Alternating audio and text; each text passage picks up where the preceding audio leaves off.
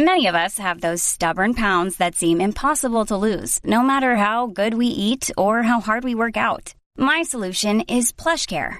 PlushCare is a leading telehealth provider with doctors who are there for you day and night to partner with you in your weight loss journey. They can prescribe FDA-approved weight loss medications like Wegovy and Zepbound for those who qualify.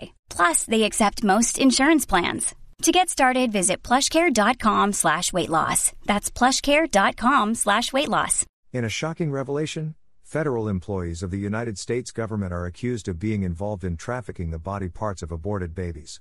This was found in emails uncovered by Judicial Watch's Freedom of Information Act, FOIA, which have exposed grim details of how the U.S. government employees worked with buyers to get fresh aborted baby organs for medical and scientific experiments. The email records received by the Judicial Watch confirm that the U.S. Food and Drug Administration, FDA, agreed to pay $2,000 for each aborted child, totaling $12,000 per average box of harvested organs.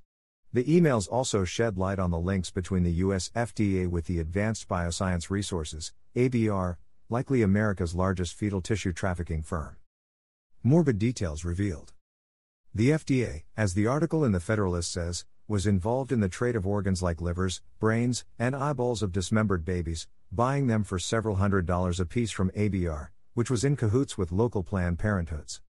Another explosive revelation made in the report was in connection with the trafficking of a 21 week old Down syndrome baby. The report said the child's limbs, organs, and skin were sold at hundreds of dollars apiece.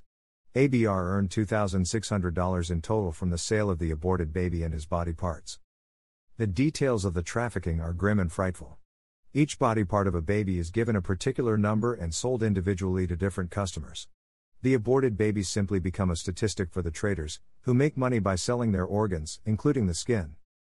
In one of the email conversations chanced upon by the Judicial Watch, FDA was found demanding fresh babies of ABR. The initial quote by the FDA mentioned that tissues must be fresh, never frozen and harvested from babies 16 to 24 weeks old free of known chromosomal abnormalities. Many Americans are inclined to believe that abortions are normally planned when the babies have diminishing chances of living outside the womb. However, emails disclose that the FDA purchased various body parts from babies up to 24 weeks old, a date at which many preterm babies survive and go on to live healthy lives. The receipts of the transactions confirm that the U.S. Food and Drug Administration also paid for securing skulls of second trimester babies for use in experiments. While the FDA demanded to be provided with fresh tissue, the ABR responded saying that most of the busiest abortion clinics in California produced awful specimens that were too disfigured to use. The FDA even sought organs from baby boys to use in very important and challenging surgeries to create humanized mice. The ABR responded by saying that they would try their very best to secure such tissues, but given the nature of termination procedures, which mutilate a baby's body beyond physical recognition, it cannot make any promises.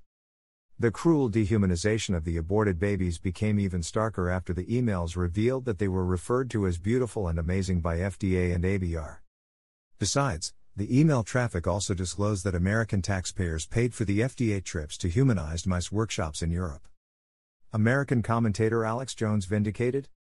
We're going to return the Republic. We'll never be perfect, but my God, we're not going to keep babies alive and harvest their organs. We're not going to sell their parts for women's cosmetics. We're not going to have Pepsi with baby flavoring in it. Alex Jones Show, December 8, 2015. The above findings on the trafficking of body parts of aborted babies vindicate the assertions made by InfoWars host Alex Jones, who had alleged in 2019 that babies were harvested for organ trade. Jones then had an angry meltdown after the Senate had voted in favor of keeping abortions legal. In a show with Joe Rogan, Jones said, I came here, and I proved they're keeping babies alive and taking their organs.